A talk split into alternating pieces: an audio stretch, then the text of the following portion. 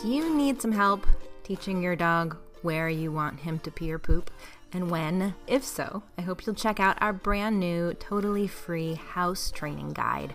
You can find it at schoolforthedogs.com slash house. It's filled with lots of really good tips on how to train a dog to potty in the right spot, but it also is going to explain to you how to teach your dog to do it on cue. So go check it out. Schoolforthedogs.com slash house. Hey everyone. I recorded this episode over a week ago before riots broke out all around the country. The episode is about uh, this incident that happened just before George Floyd was killed in another part of the country in New York City. It felt to me, you know, I'm in New York, it felt like a local incident. Took place more or less in, in School for the Dog's backyard. And I didn't expect it to go viral, but it did because it's about race and racism and white privilege. And then George Floyd's killing suddenly made this New York City incident seem all the more sinister and terrible. This isn't a podcast about race, but the reason I felt like I wanted to say something about the New York incident is because in the middle of these two people, one of whom was black, one of whom was white, there was literally a dog. and no one else is talking that much about the dog, which makes sense. There's a lot to unpack here that has nothing to do with the dog.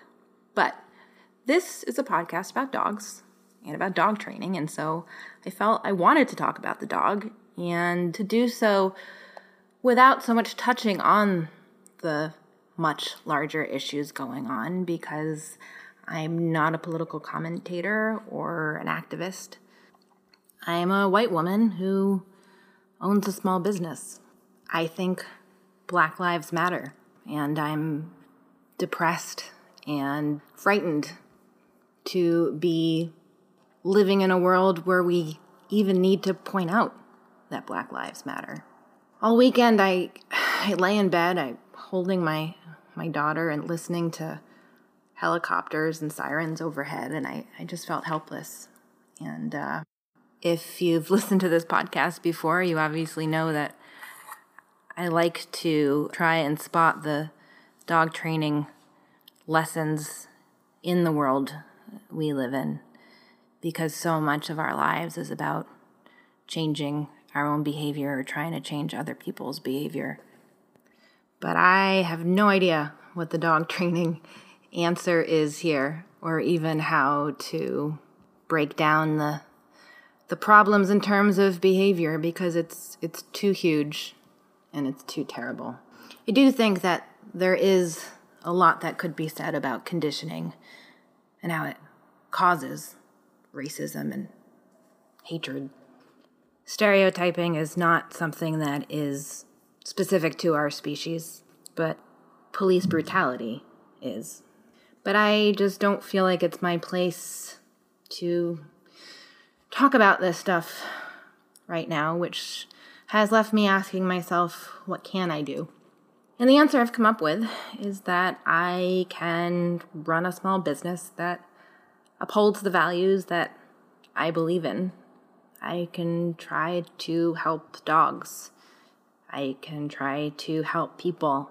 I can try to help my staff do the same.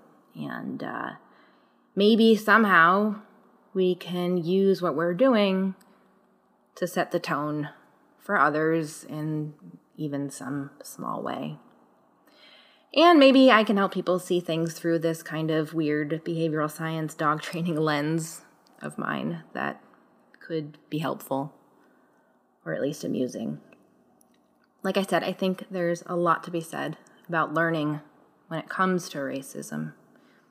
I saw this uh, Nelson Mandela quote on this that I wanted to share. No one person is born hating another because of the color of his skin, his background, or his religion. People learn to hate, and if they learn to hate, they can be taught to love. For love comes more naturally to the human heart than its opposite. And now, here is some peppy intro music. And now for something completely different. Hi, my name is Annie Grossman, and I'm a dog trainer. This podcast is brought to you by School for the Dogs, a Manhattan based facility I own and operate along with some of the city's finest dog trainers. During this podcast, we'll be answering your questions, geeking out on animal behavior, discussing pet trends, and interviewing industry experts. Welcome to School for the Dogs podcast.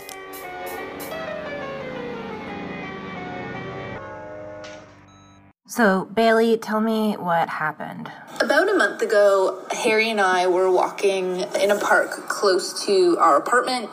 And when we went into the park, there was a few other dogs there, but they were all on leash. And Harry is generally reactive, so we just keep our space from them and everything's fine. But after about five or 10 minutes being in the park, this couple came with their dog. It was about a 10 month old German Shepherd. Uh, so a puppy, but still full grown nonetheless. And they were on the other side of the park. And I just saw them out of the corner of my eye let their dog off the leash. And the park is not an off leash park. Um, so I look to my right, and the dog is kind of just barreling through the park at Harry and I. And I think that the dog is actually probably quite friendly and didn't come over just to, to get in a fight, but came tearing up to Harry. And again, Harry's reactive. He's on a leash. He was muzzled, and uh, the dog came came right over with, uh, I guess, so much in- intensity that they almost immediately started to fight.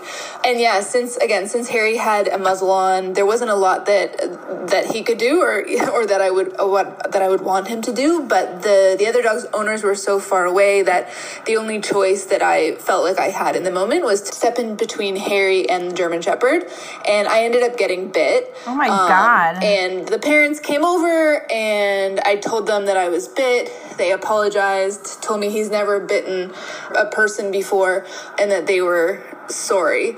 And again, I, I don't think that the dog was a bad dog or necessarily an aggressive dog. I just think that given the situation with Harry on a leash, Harry reactive, we try at all costs to avoid encounters with other dogs, and this dog being off leash and coming over to us kind of made that impossible. Bailey ended up pretty badly bit by this dog. And I asked her to tell this story because I have a hunch that cases of off leash dogs attacking other dogs or people are on the rise right now because dog parks are largely closed because of quarantine, and people are therefore increasingly letting their dogs off leash in places where they shouldn't be. Now, I don't have any data behind this. This is simply me guessing about people changing their behavior as far as leashing up their dogs during this containment period that we're in. But this week, there was some social proof to my hypothesis when a story hit the news about an off leash dog situation that didn't actually wind up in anyone being physically hurt, but this dog being off leash caused all kinds of other ancillary damage. Asking you to stop. Please don't come close to me. Sir, I'm asking you to stop recording me. Please don't come close to me. Please take your phone off. Please don't come close to me. I'm taking pictures calling the cops. Please, please call the cops. Please call the cops. I'm going to tell them there's an African American man threatening my life. Please tell them whatever you like. So, earlier this week, this woman who we now know is named Amy Cooper, was in Central Park in, uh, I guess, kind of a remote part of the park with her Cocker Spaniel, Henry. And a man who was birding asked her to put the dog on leash. Now, if you're not in New York City, you might not know that Central Park actually does have very liberal off leash hours. Every morning before 9 a.m., dogs can be off leash, which is pretty awesome in most part of the parks. But I actually think the part that she was in, which is called the Ramble, dogs are never allowed to be off leash. Anyway, basically, she had her dog off leash. This guy asked her to put the dog on leash, and the video starts when she refuses to put her dog on leash.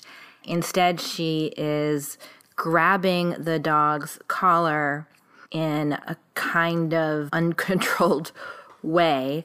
And ultimately, she threatens that if he doesn't stop videoing her, she is going to call the cops and tell them that there is an African American man threatening her life, as she says in the little video clip I played.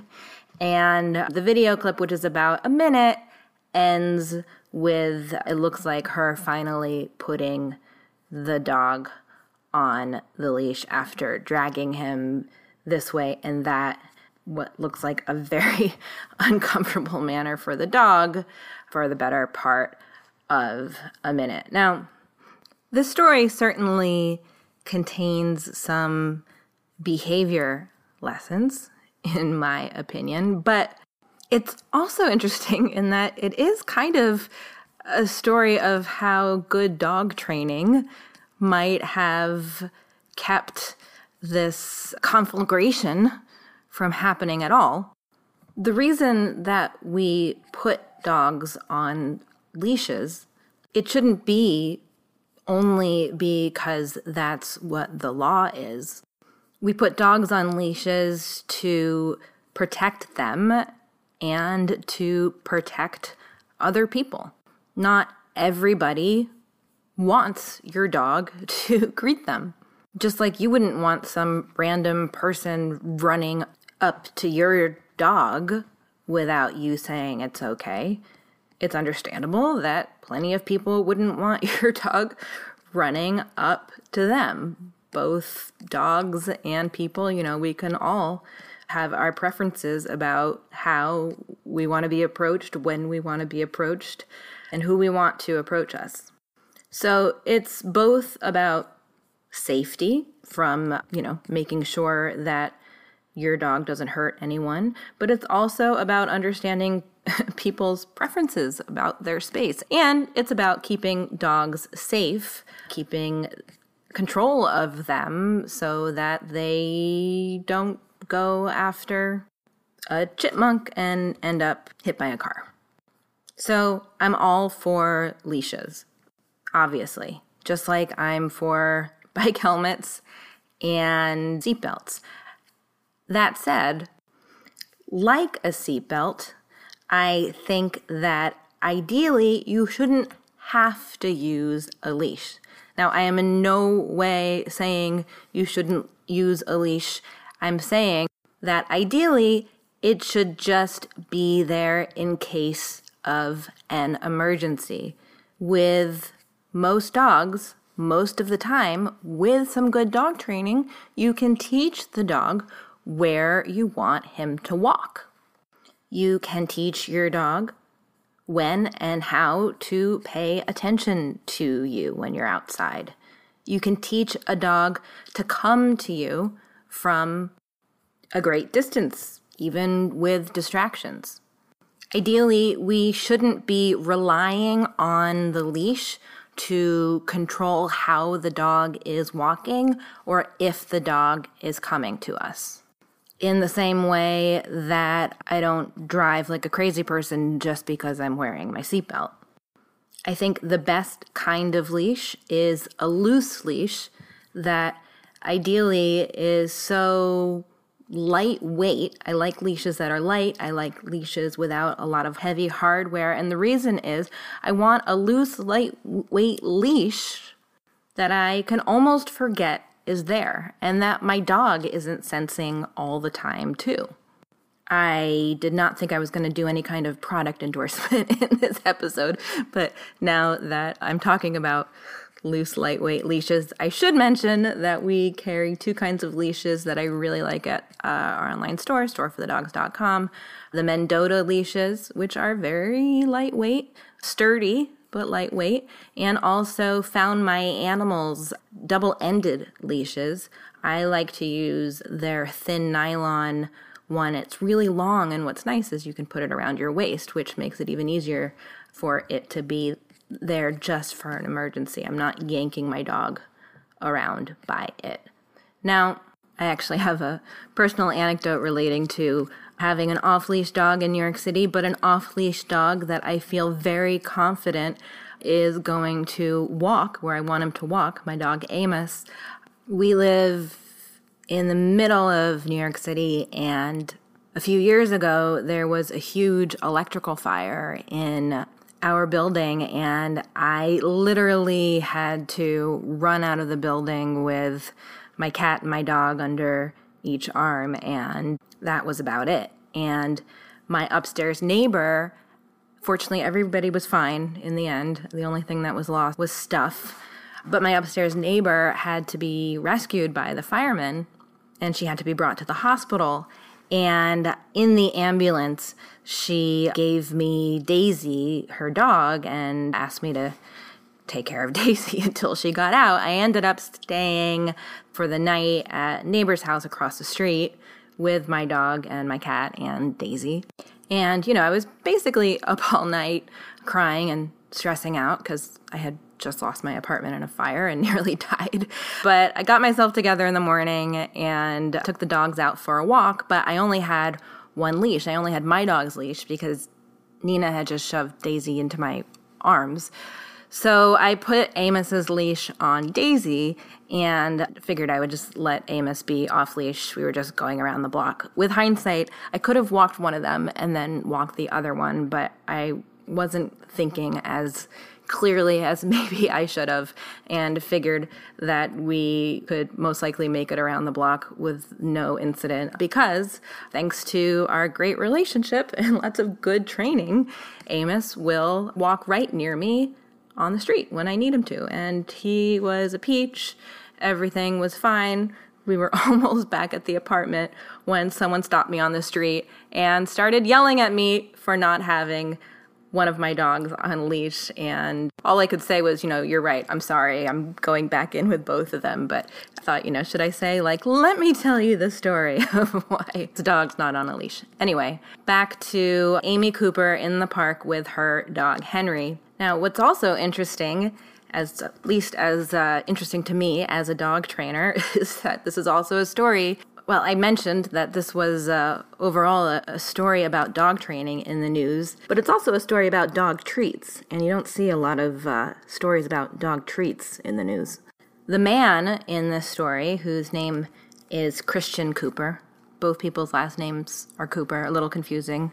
The man later said he had asked the woman to put her dog on leash, and when she refused, he said, okay, well, then I'm going to do what I'm going to do, and you're probably not going to like it, or something to that effect.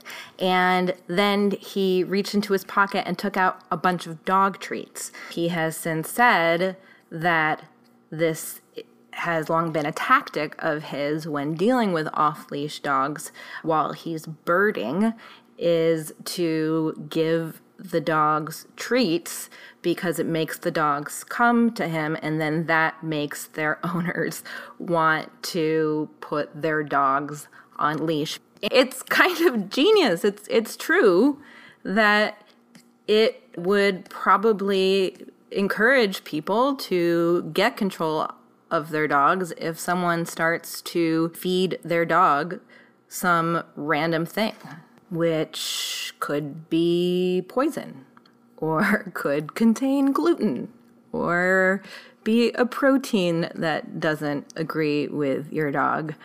I'm kind of kidding, but I'm kind of not because I know a lot of dogs who have some serious dietary restrictions. And, you know, I really applaud Christian Cooper for getting the behavior he wants, which is to get people to put their dogs on leash. And it involves nothing more than dog treats.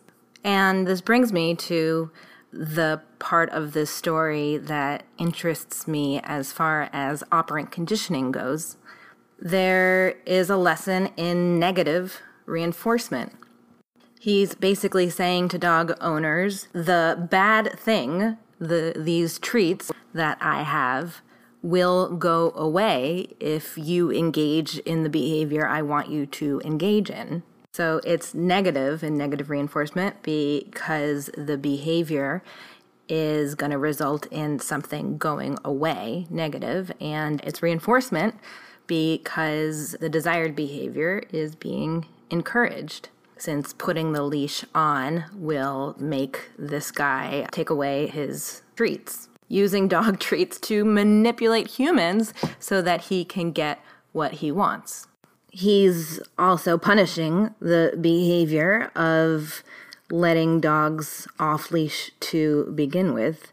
Positive punishment. He's adding dog treats to the equation in order to discourage the behavior of letting your dog off leash. It's an unusual anecdote that uses dog treats in negative reinforcement and in positive punishment. We usually see it in the positive reinforcement quadrant and the negative punishment quadrant. And you know, this whole ordeal and certainly the public humiliation that Amy Cooper has experienced, I'm sure has, or I imagine, has punished this behavior in a much larger way. I'm guessing there are more people, at least in Central Park, at least in the Ramble, who are certainly going to be less likely now to ever let their dog off leash thanks to this terrible incident. Again, ideally, people should just be putting their dogs on leash because it's the right thing to do for other people and for their dogs. And if not that, there are laws in place to try and discourage the behavior by fining people if they're caught. But if all else fails, Christian Cooper is going to get control of your dogs by giving them treats. And I don't think he has a fear of dogs. I don't think that's been mentioned in any news story. But if you are fearful of dogs, or if you simply just don't want any dogs jumping on you or getting into your space, it's actually a really smart thing to do to throw treats away from you. And this is sometimes something we suggest people do upon entering their homes or having new people enter their homes. Help your dog learn oh, when people enter, good stuff happens on the ground over there, ideally, you know, not right at the door, but as far as you can throw it from the door. A dog who is six feet away from you, scouring for treats on the ground, is a dog who is not also jumping on you.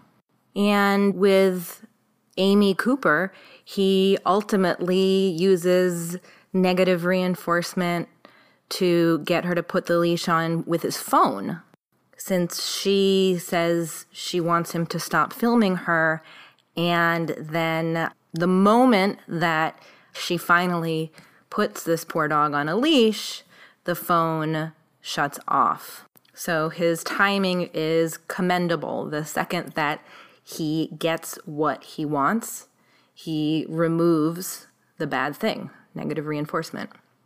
There's always, though, that diagonal between positive punishment and negative reinforcement in the other direction, too, between positive reinforcement and negative punishment, where he is encouraging the behavior of her leashing up the dog. On the other side, there's positive punishment where he is adding something to the equation, the filming of her, in order to discourage the behavior of having an off leash dog. And punishment, by definition, is causing a behavior to be discouraged, to be less likely to happen again. I think there also might be an off camera lesson here in people wearing masks and the way in which that can affect the way that we deal with each other. Of course, could be totally wrong. This exact situation might have happened if we weren't in this COVID 19 era where people are wearing masks outside. But I know, and I think I've, I think I've talked about this on the podcast before, I know that I feel more stressed out dealing with people outside than I normally do. Not just because I'm worried about us getting each other sick. Of course, there's that. But I also just feel like I can't read people's faces. I think that we communicate with each other in very subtle ways with our faces all the time without really thinking about it.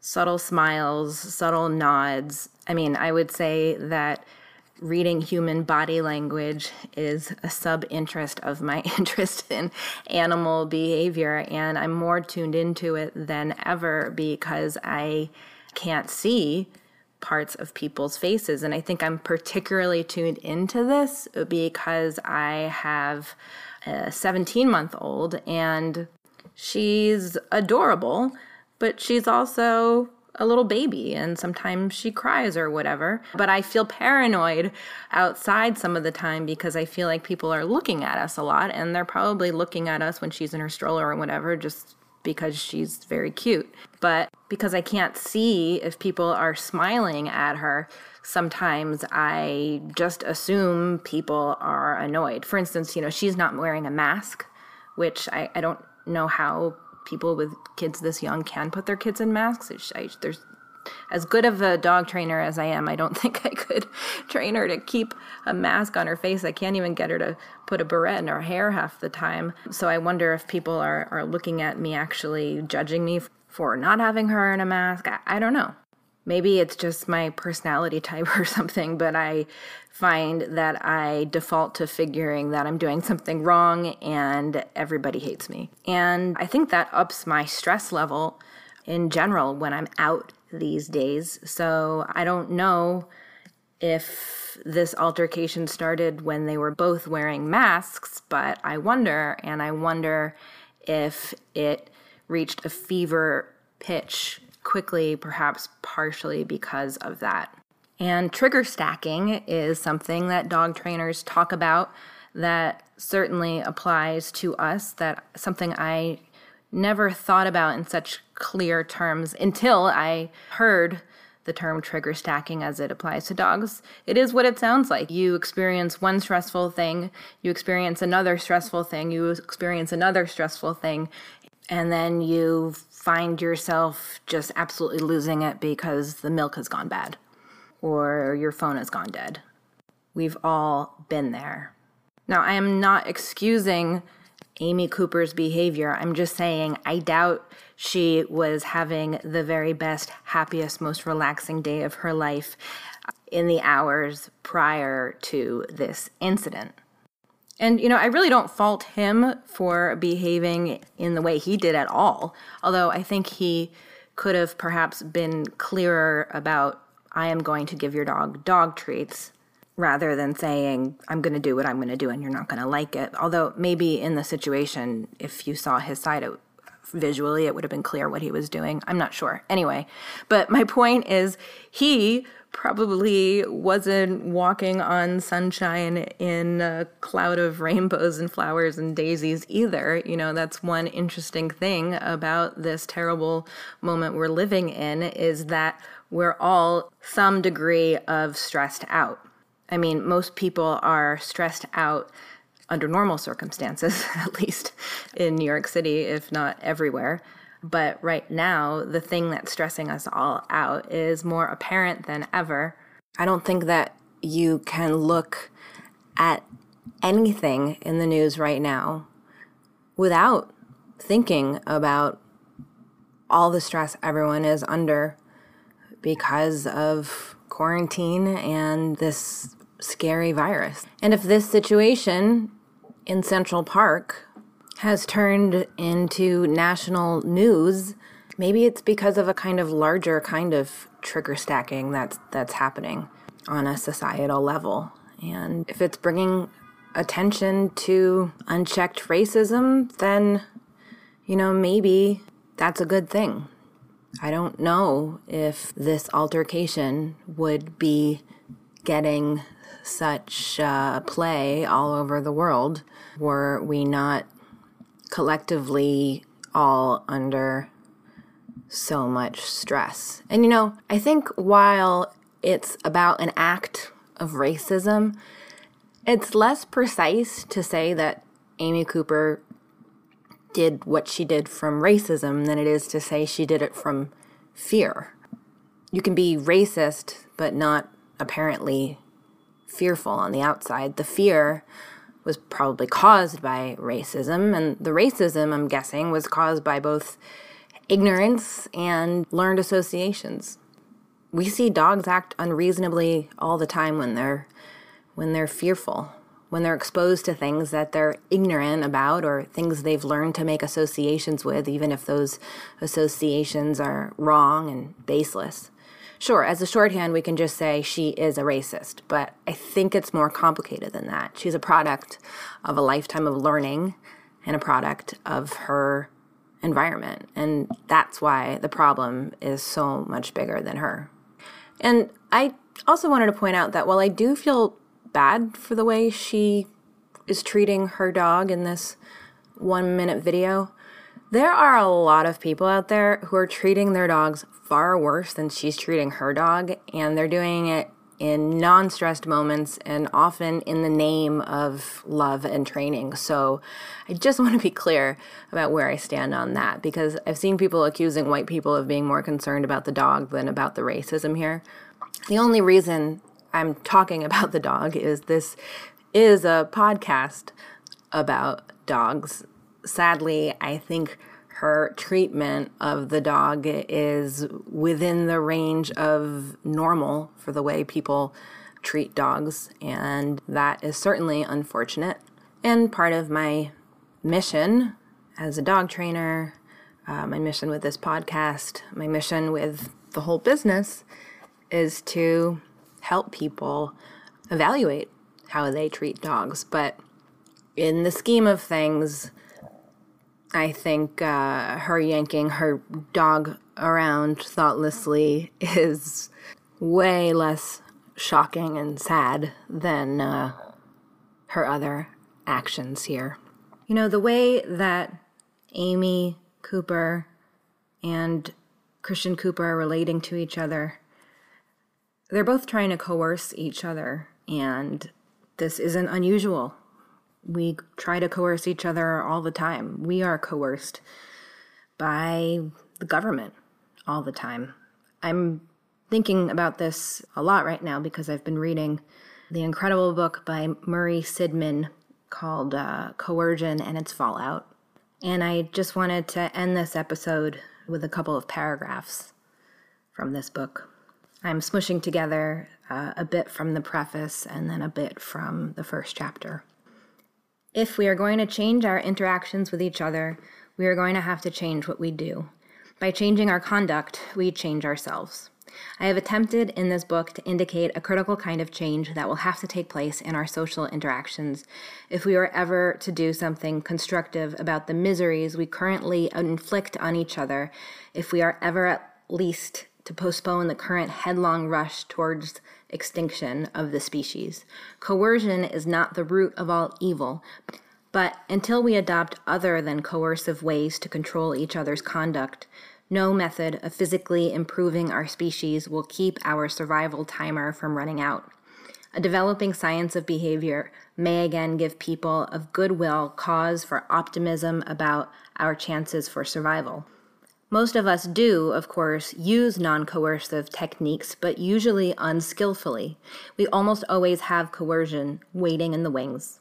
The application of non coercive forms of control has been insignificant I recorded in comparison to part of this episode early last week, to coercion. and then uh, Yet evidence part from of the analysis this of week. behavior tells us and that now even when coercion accomplishes its me immediate aim, it is later in in the, the long week, run self-defeating. Today is Yes, Friday. we can get people post to do what we want what by threatening happened dire with consequences the if they do anything else, or in to stop doing Square what we don't want by punishing those Again, you know, politics we do, is not really the my thing, but personal I'm just so disgusted isolation by from our society, president, I have to neurosis, say. intellectual and rigidity, uh, I think hostility, that so much of uh, the terrible things that are, are happening in this country right now are trickling down from the fact that we have a racist, narcissist, rapist, sociopath uh, in the White House.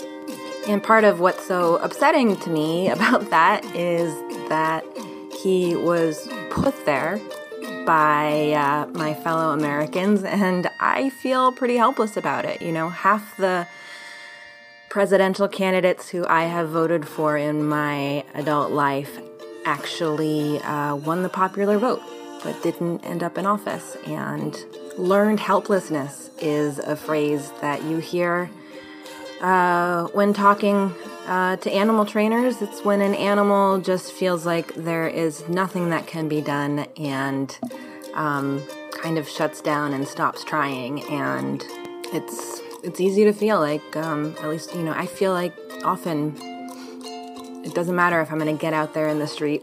It doesn't matter if I'm going to vote. I, I feel uh, I feel helpless, but I did start my own very small act of protest, my own little protest movement. Uh, I guess you could say four years ago, uh, when Trump was just running for office, along with uh, my father, who was a political caricaturist. I created a line of Donald Trump dog poop bags, which I'm still producing and selling. And for the remainder of this month, June 2020, I will be donating all proceeds from the sale of these poop bags to the ACLU. You can find them at donaldtrumppoopbags.com.